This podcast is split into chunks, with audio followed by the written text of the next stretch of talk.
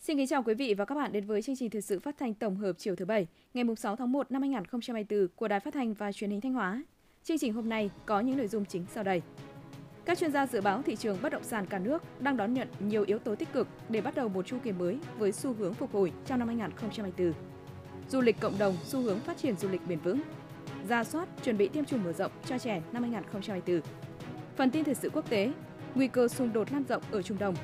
Đánh bom khủng bố ở Kerman, Iran. Chính quyền bắt giữ 11 nghi phạm. Sau đây là nội dung chi tiết.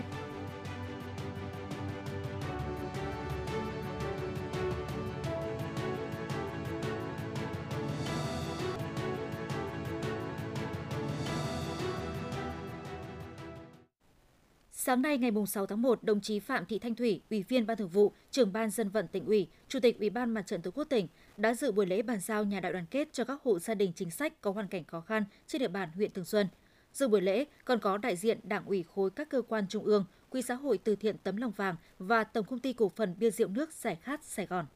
10 căn nhà đại đoàn kết được bàn giao cho 10 hộ gia đình chính sách trên địa bàn huyện Thường Xuân đợt này được xây dựng với tiêu chí ba cứng, nền cứng, không cứng, mái cứng, kinh phí trung bình khoảng 200 triệu đồng mỗi căn. Trong đó, Đảng ủy khối các cơ quan trung ương phối hợp với Quỹ xã hội từ thiện Tấm lòng vàng và các nhà tài trợ hỗ trợ 50 triệu đồng một căn.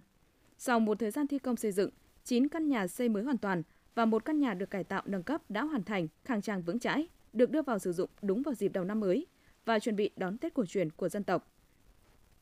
Phát biểu tại buổi lễ bàn giao nhà đại đoàn kết, đồng chí trưởng ban dân vận tỉnh ủy, chủ tịch ủy ban mặt trận tổ quốc tỉnh Phạm Thị Thanh Thủy gửi lời cảm ơn tới Đảng ủy khối các cơ quan trung ương, Quỹ xã hội từ thiện Tấm lòng vàng và các nhà tài trợ đã quan tâm, đồng hành, chung tay cùng tỉnh Thanh Hóa thực hiện các chương trình an sinh xã hội, góp phần cùng địa phương thực hiện hiệu quả chương trình xoa đói giảm nghèo. Đồng chí ghi nhận, đánh giá cao sự vào cuộc tích cực, trách nhiệm của cấp ủy, chính quyền, mặt trận Tổ quốc, các tổ chức đoàn thể huyện Thường Xuân trong quá trình triển khai xây dựng nhà đại đoàn kết cho các hộ gia đình chính sách, đảm bảo chất lượng, đúng tiến độ, đúng đối tượng. Đồng thời chúc mừng các gia đình được đón năm mới trong căn nhà mới ấm áp nghĩa tình. Đồng chí mong muốn các gia đình tiếp tục vươn lên trong cuộc sống, xây dựng cuộc sống ấm no hạnh phúc và đóng góp cho sự phát triển của địa phương. Sáng nay ngày 6 tháng 1, Hội hữu nghị Việt Nam Campuchia tỉnh Thanh Hóa đã tổ chức gặp mặt kỷ niệm 45 năm chiến thắng chiến tranh bảo vệ biên giới Tây Nam của Tổ quốc, mùng 7 tháng 1 năm 1979, mùng 7 tháng 1 năm 2024. Hội hữu nghị Việt Nam Campuchia tỉnh Thanh Hóa được thành lập từ năm 2015.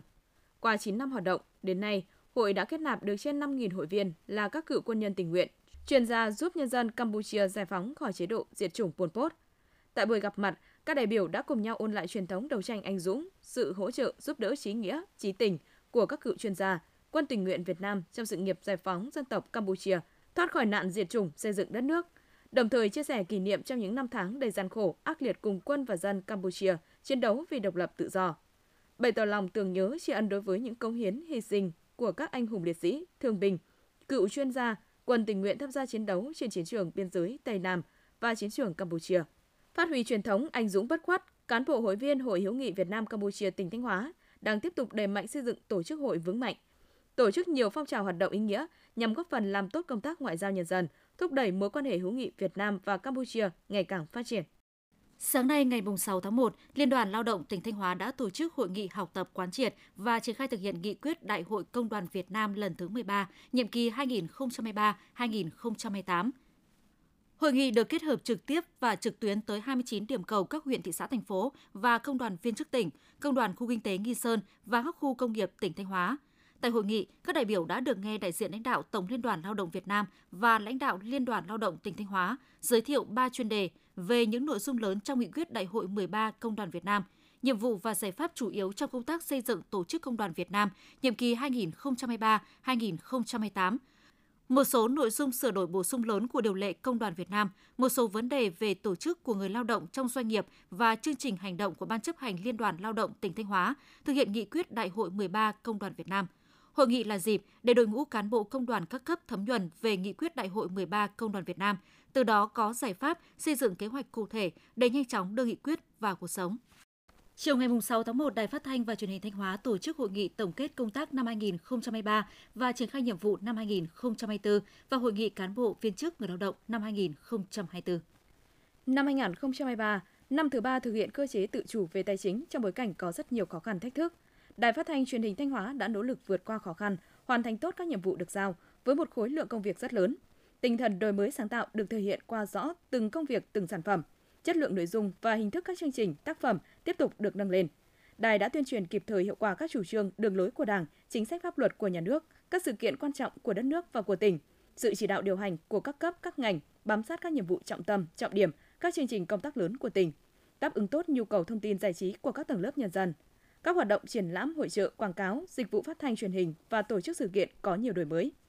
Với phương châm hành động, kỳ cương trách nhiệm, hành động, sáng tạo, phát triển, năm 2024, Đài Phát thanh và Truyền hình Thanh Hóa sẽ tập trung đổi mới, nâng cao chất lượng, thời lượng sản xuất, phát sóng các chương trình phát thanh truyền hình,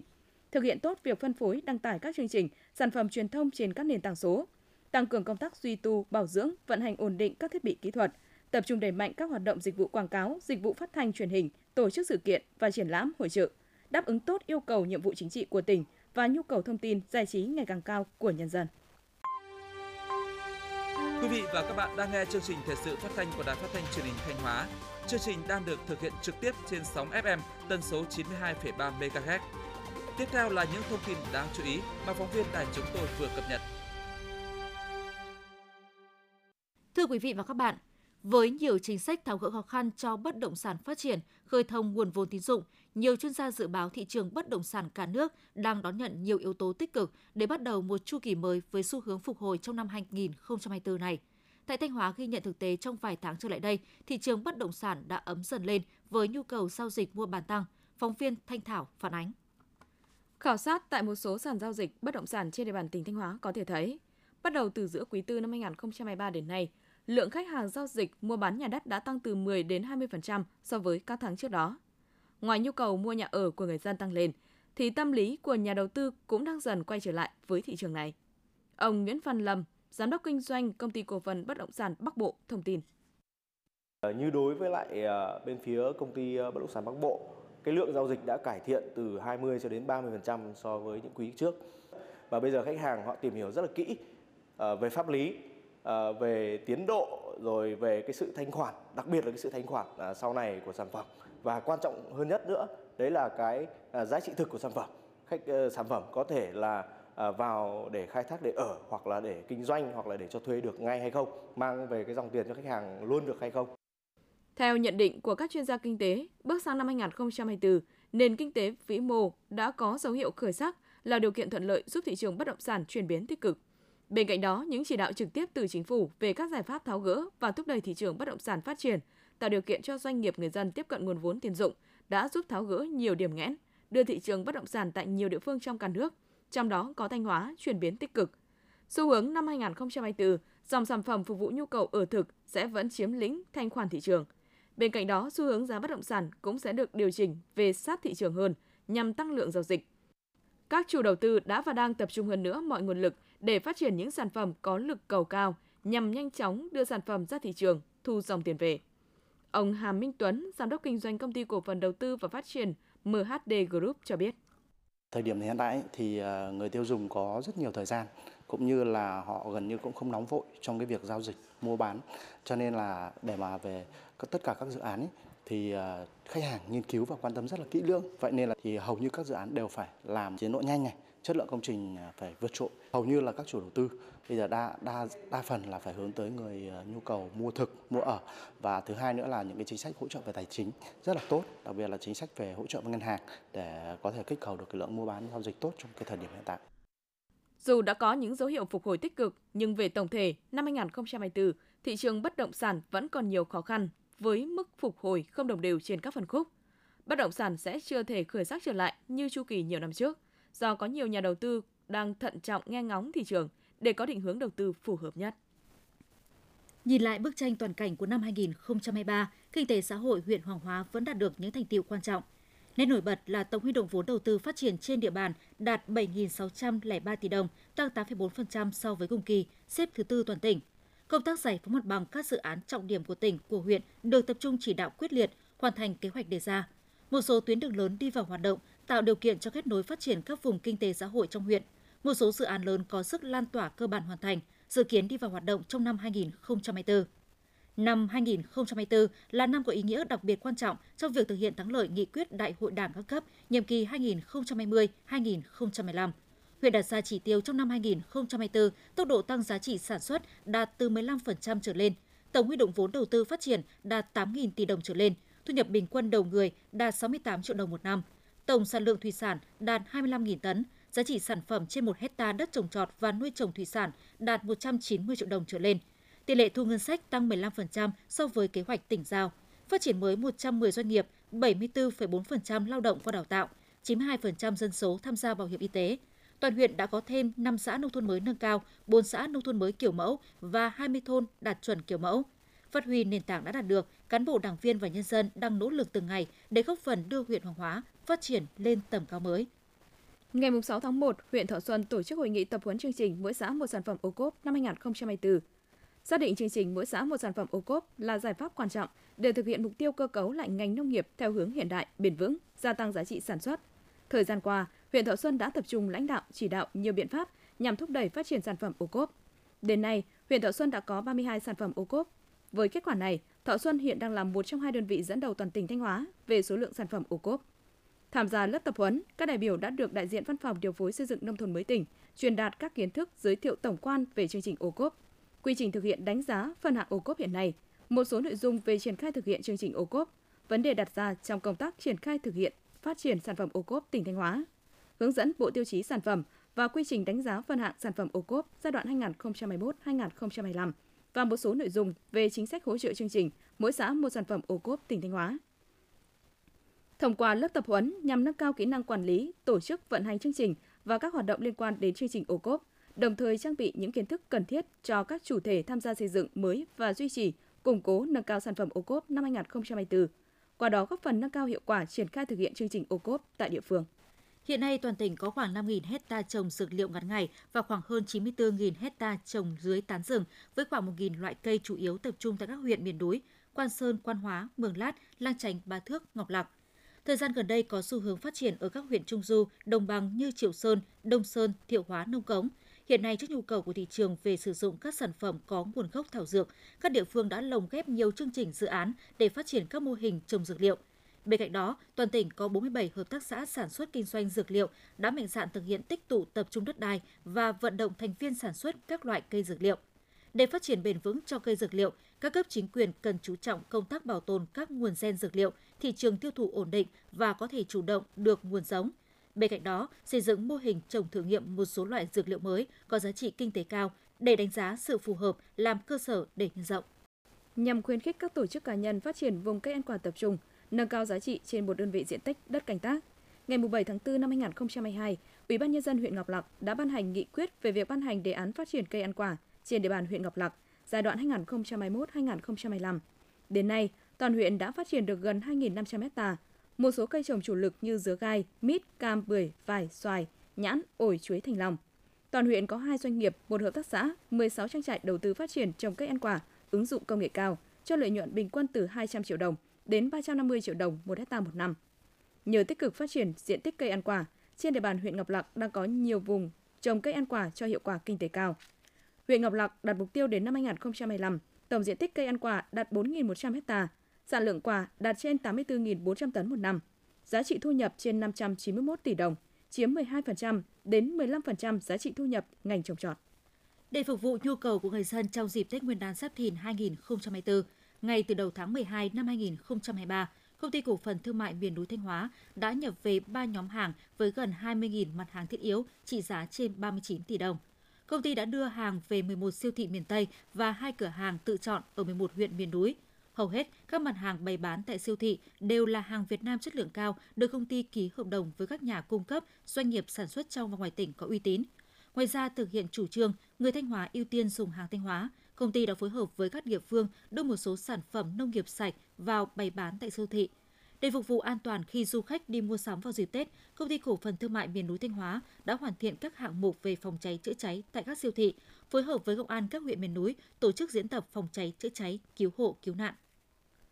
Thưa quý vị và các bạn, còn hơn một tháng nữa là đến Tết Nguyên đán. Thời điểm này, người dân trồng đào ở xã Xuân Du, huyện Nhiệt Thành, tỉnh Thanh Hóa đang tất bật với những công đoạn chăm sóc cuối để cây đào nở hoa đúng dịp Tết. Năm nay thời tiết thuận lợi nên cây đào sinh trưởng phát triển tốt, ra nụ đều và hứa hẹn sẽ có một mùa bội thu. Tại những vùng đồi trồng đào ở xã Xuân Du, bà con nông dân đang hối hả tuốt lá, gấp rút với những công đoạn chăm sóc cuối, làm sao để có được những cây đào, cảnh đào ra hoa đẹp nhất, chuẩn bị cho những ngày Tết đang tới gần. Với kinh nghiệm hơn 20 năm trồng đào phai, ông Nguyễn Thăng Tiền ở thôn 6 xã Xuân Du cho biết, tuốt lá là khâu rất quan trọng, đòi hỏi sự tính toán và tỉ mỉ nhất định. Nếu công đoạn tuốt lá thực hiện đúng thời điểm cùng với thời tiết thuận lợi thì đào sẽ cho ra hoa đúng dịp Tết. Gia đình ông có hơn 2.000 cây đào thì đến nay đã có thương lái đến đặt mua khoảng 600 cây. Ông Nguyễn Thăng Tiền, xã Xuân Du, huyện Như Thanh, tỉnh Thanh Hóa chia sẻ. như năm nay thì ờ, vừa là có hai tháng tháng nhuần của 2 tháng 2, đồng thời là cũng là ờ, uh, lập xuân vào giai đoạn 25 thì chính trong giai đoạn ấy là uh, cái đào sẽ ra hoa. Cái giá của cây đào năm nay thì cũng cũng bằng năm ngoái. Cùng với những vườn đào phai truyền thống thì những năm gần đây nắm bắt nhu cầu đa dạng của thị trường, nhiều hộ dân trồng đào ở Xuân Du đã lai ghép thêm một số giống đào khác để nâng cao giá trị kinh tế. Thay vì trồng đào phai truyền thống như mọi năm, anh Trần Văn Hiệu ở thôn 8 đã nghiên cứu lai ghép giống đào Nhật Tân của Hà Nội vào 1.000 gốc đào rừng nhập từ Sơn La. Do áp dụng đúng quy trình kỹ thuật nên đào ghép cho hoa nhiều và giá trị kinh tế cao hơn cây đào phai truyền thống. Nhiều cây đào được bán với giá hơn chục triệu đồng – khách mua chơi Tết xong gửi lại nhà vườn chăm sóc với mức phí mỗi năm từ 1,5 đến 2 triệu đồng. Anh Trịnh Văn Hiệu, xã Xuân Du, huyện Như Thanh, tỉnh Thanh Hóa nói. Nhà vườn nhà em thì đến bây giờ đã bán buôn là bán lẻ từ tầm 40 đến 45% nhà vườn rồi Năm nay hứa hẹn một à, vụ mùa bội thu cho Xuân Du, bà con thì ai cũng phấn khởi. Trước đây thì mình à, ở Xuân Du mà, mình có cái cây đào truyền thống là năm cánh. Nhưng mà khi mình à, canh tác lâu năm rồi nó chán đất kém hiệu quả thì mình phải chuyển đổi mình lên mạng mình xem uh, gọi qua mạng và internet YouTube thì để mình uh, trao dồi thêm kiến thức về mình làm uh, mình nhập gốc trên Sơn La về mình làm và nó hiệu quả kinh tế cao hơn nhiều lần. Với lợi thế về đất đai khí hậu, cây đào phai được xem là cây trồng chủ lực mang lại thu nhập chính cho người dân xã Xuân Du, huyện Như Thanh. Chủ trương của xã là không tăng thêm diện tích mà chú trọng đến chất lượng cây đào cảnh. Ước tính năm nay, nông dân trong xã sẽ thu được từ 35 đến 40 tỷ đồng từ cây đào phai. Ông Trương Văn Cảnh, Chủ tịch Ủy ban nhân dân xã Xuân Du, huyện Như Thanh, tỉnh Thanh Hóa cho biết. Về phía cấp ủy chính quyền địa phương đã chỉ đạo à, hợp tác xã cũng như là mặt trận tổ quốc các ngành đoàn thể tăng cường cái công tác tuyên truyền vận động cho bà con nhân dân áp dụng đúng cái tiến bộ khoa học kỹ thuật trong cái việc chăm sóc cho cây đào ra hoa đúng vào cái dịp Tết. Chúng tôi thứ nhất là tăng cường cái công tác tuyên truyền, quảng bá và cũng đấu mối với các doanh nghiệp cơ sở mà chuyên cung cấp các cái cây cảnh trong cái dịp Tết để nhằm mục đích là tiêu thụ cái sản phẩm cho bà con nhân dân.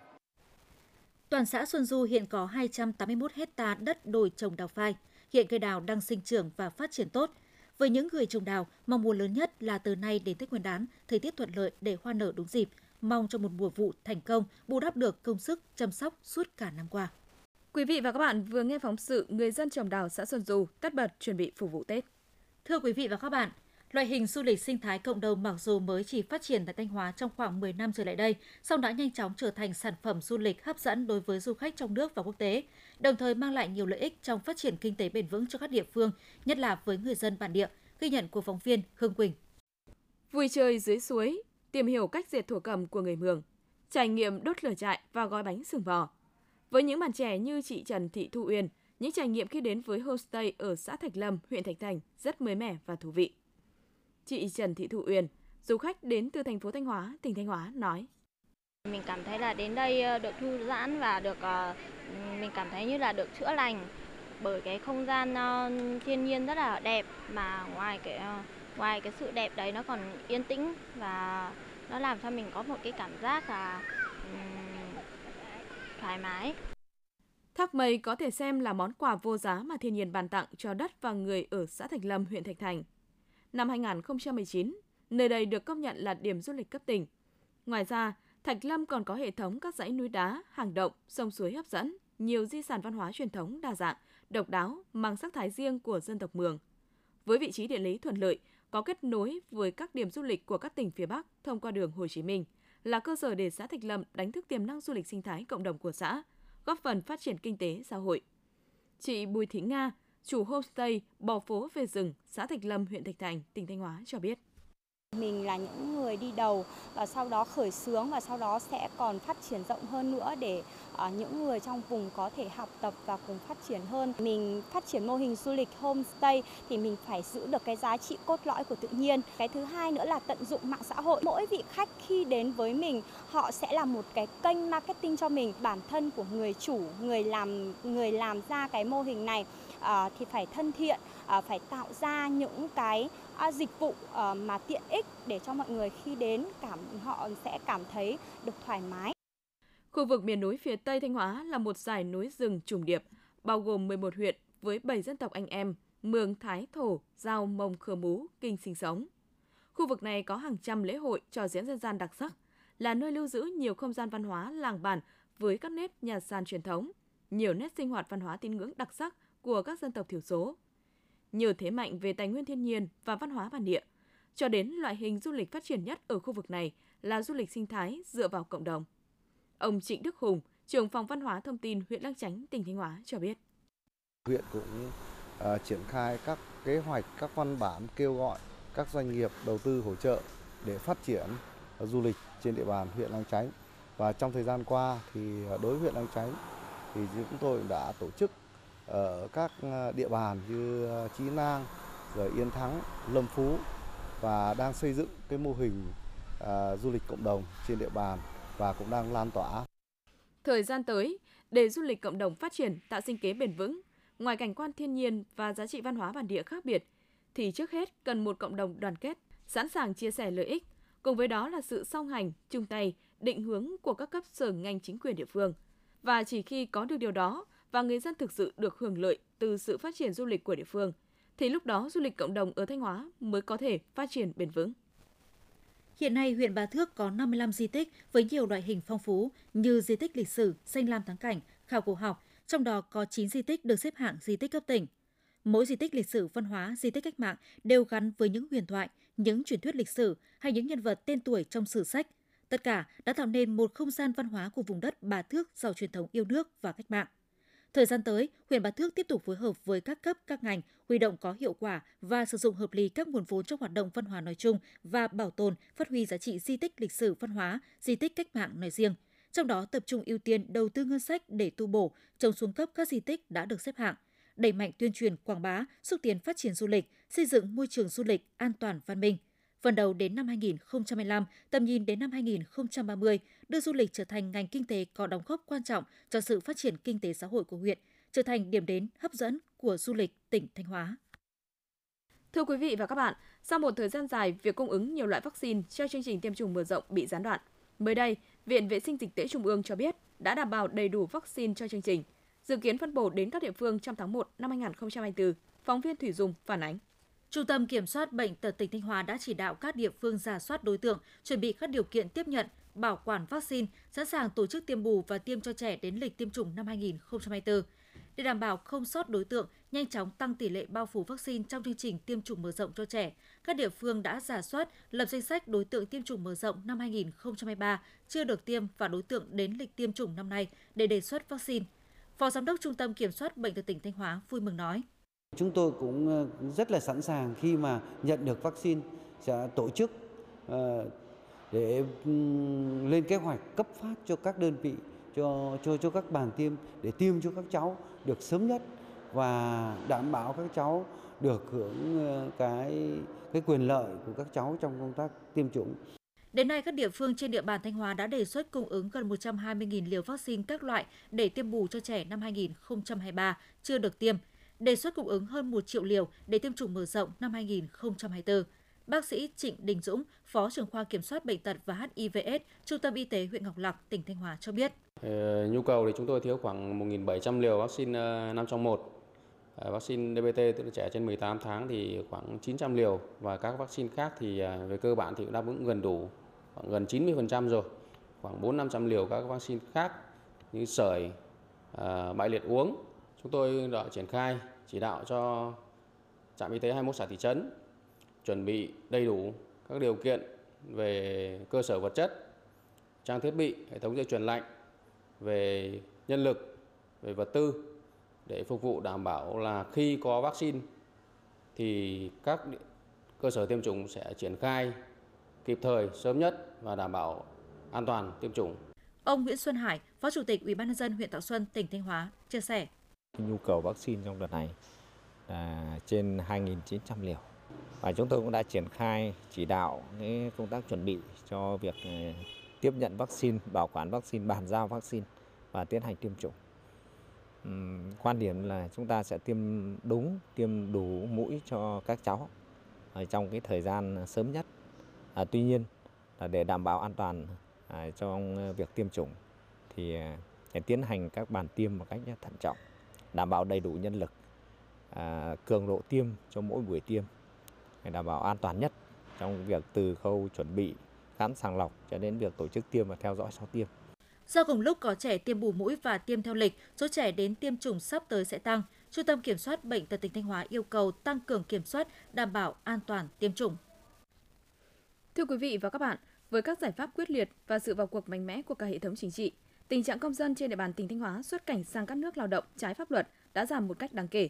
Tuy nhiên, vào thời điểm trước, trong và sau Tết Nguyên đán Giáp Thìn 2024, tình trạng này lại có dấu hiệu bùng phát trở lại, kéo theo nhiều hệ lụy đáng buồn.